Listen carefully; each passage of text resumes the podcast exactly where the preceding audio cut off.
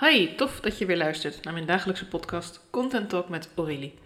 Vanmorgen zat ik uh, al vrij vroeg in de auto naar Houten. Ik had een uh, bespreking met een van mijn klanten met wie ik nu een aantal maanden samenwerk. Ik maak haar social posts en schrijf teksten voor haar en ik denk ook mee over haar marketinguitingen, dus ook een stukje strategie. En vanmorgen hadden we een soort strategie-sessie uh, bij Van der Valk in Houten. Dat is uh, aan de snelweg. Dat fijne locaties vind ik, uh, want ja, zij komt van de ene kant van het land en ik van de andere kant. En dan is het voor ons allebei een klein stukje rijden en dan kunnen we elkaar even zien. Een goede kop koffie erbij en ja, dat praat soms toch makkelijker dan via Zoom. Ik ben altijd erg voorstander van zoveel mogelijk overlegjes lekker via Zoom of via Teams doen.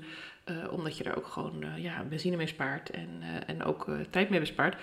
Maar voor sommige dingen is het gewoon heel lekker om elkaar aan te kunnen kijken, om samen aantekeningen te maken, om even je gedachten te laten gaan en in elkaars energie samen te werken. Dus vandaar dat ik dit een hele fijne sessie vond. En, en daar wil ik het verder niet specifiek over de sessie hebben, maar wel iets wat mij opviel, want ik was iets te vroeg voor mijn afspraak. Ehm, ja, als je mij langer kent, dan denk je, nou, natuurlijk is Aurélie te vroeg, die er gaat altijd rekening met 6 uur file, dus die is altijd minstens een half uur te vroeg. Nou, viel vandaag al mee, ik was 10 minuutjes te vroeg. En toen had ik dus even ja, wat rust om even te acclimatiseren, om even te gaan zitten, om even rond te kijken en te voelen. En ik hoorde wat mensen uh, een beetje babbelen.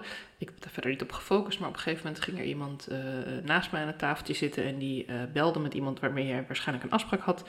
En hij zei iets in de trant van ja, het is best wel vol en druk en je ziet me wel zitten, ik zit een beetje vooraan. En op de een of andere manier merkte ik dat ik die woorden hoorde en dat ik dacht, huh, welke locatie zit jij dan? Want hij zat weliswaar naast me en alle tafeltjes waar ik zat, uh, zat aardig wat ruimte tussen, waren bezet met, met mensen die één aan één, één, op één zaten te praten. maar verder was er heel veel ruimte nog aan tafeltjes. Alleen het probleem was, bij die tafeltjes, uh, de meest logische plek om te gaan zitten was met je rug naar de deur.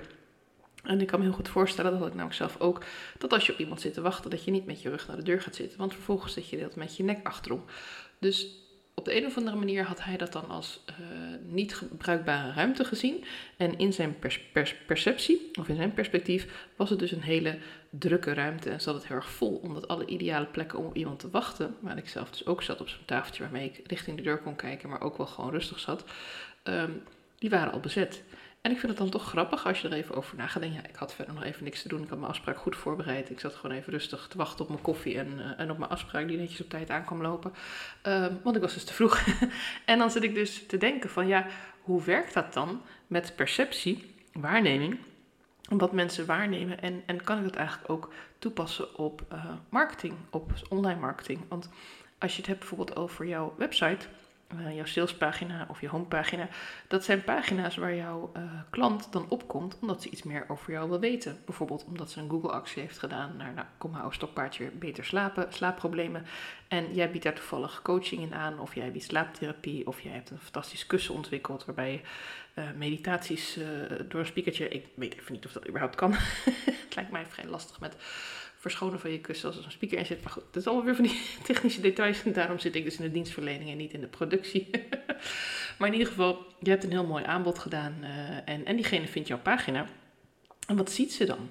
Ziet ze dan meteen een sprekende foto van jou, een heldere koptitel, uh, kopteksttitel uh, met, een, met een tekst die haar aanspreekt. En dat ze denkt, ja, hier moet ik zijn, dit is de juiste pagina, dit is voor mij.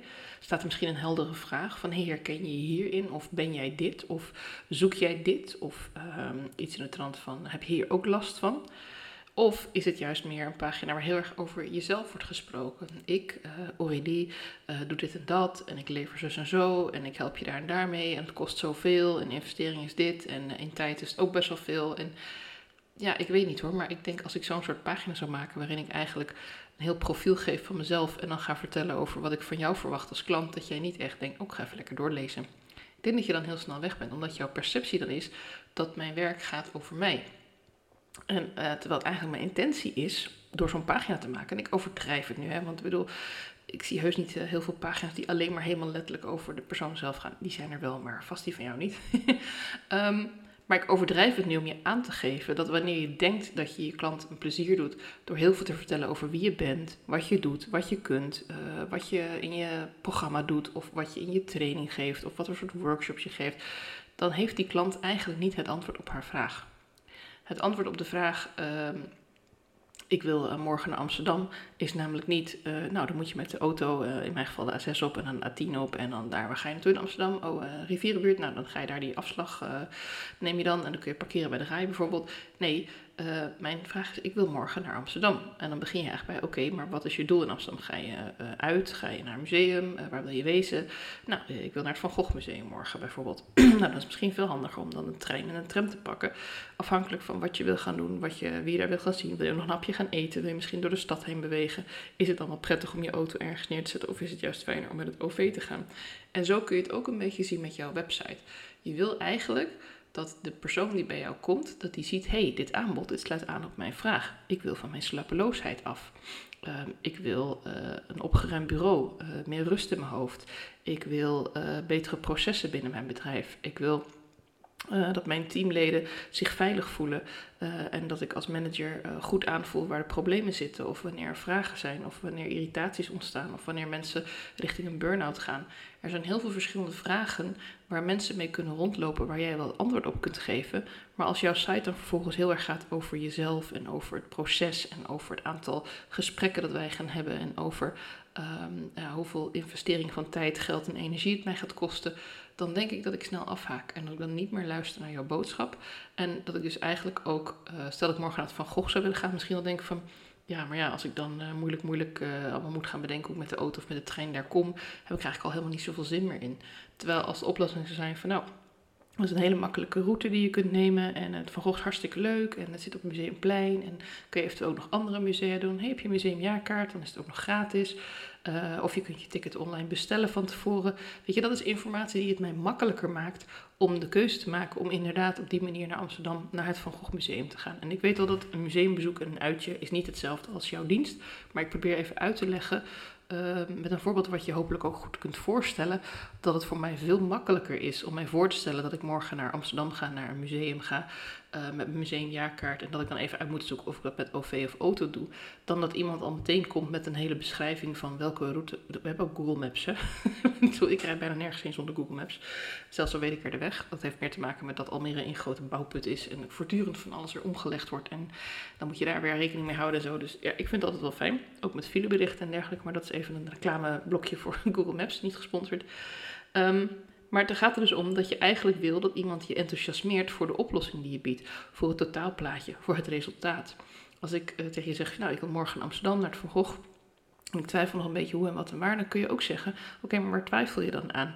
Nou ja, ik weet niet eh, of ik het echt wel zo leuk vind. En dan twijfel ik dus helemaal niet aan of ik de rit er naartoe zwaar ga vinden, of te lang ga vinden, of niet de moeite waard. Nee, ik twijfel of het museum wel past.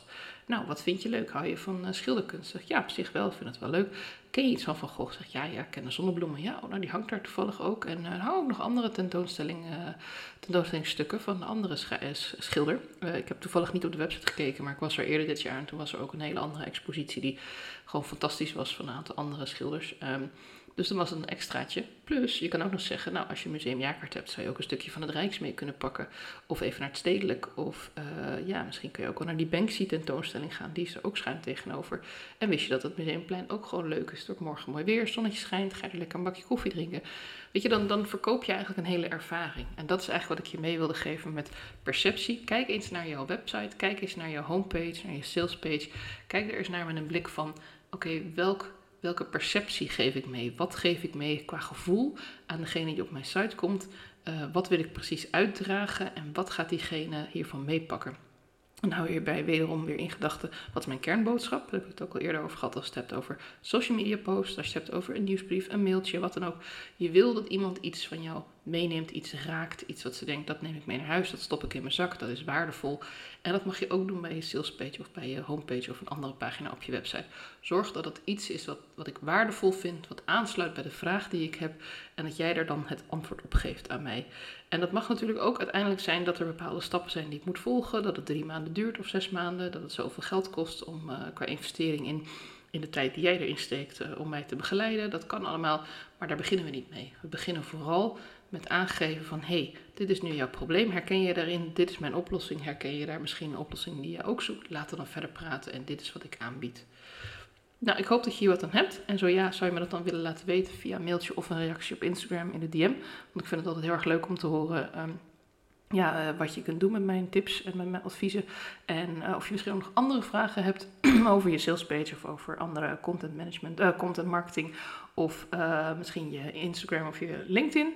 Um, ik ben nog een beetje verkouden, daarom komt het er soms wat rommelig uit. Dus ik hoop dat je me vergeeft. Uh, in ieder geval uh, ben ik aan het beter in de hand. En uh, merk ik ook dat ik leuke gesprekken zoals vanmorgen me ook weer energie geef om weer, weer lekker door te gaan. Wil je nou zelf ook een keer sparren over je eigen website? stuur me dan ook een berichtje, want ik heb een heel mooi kennismakingsaanbod.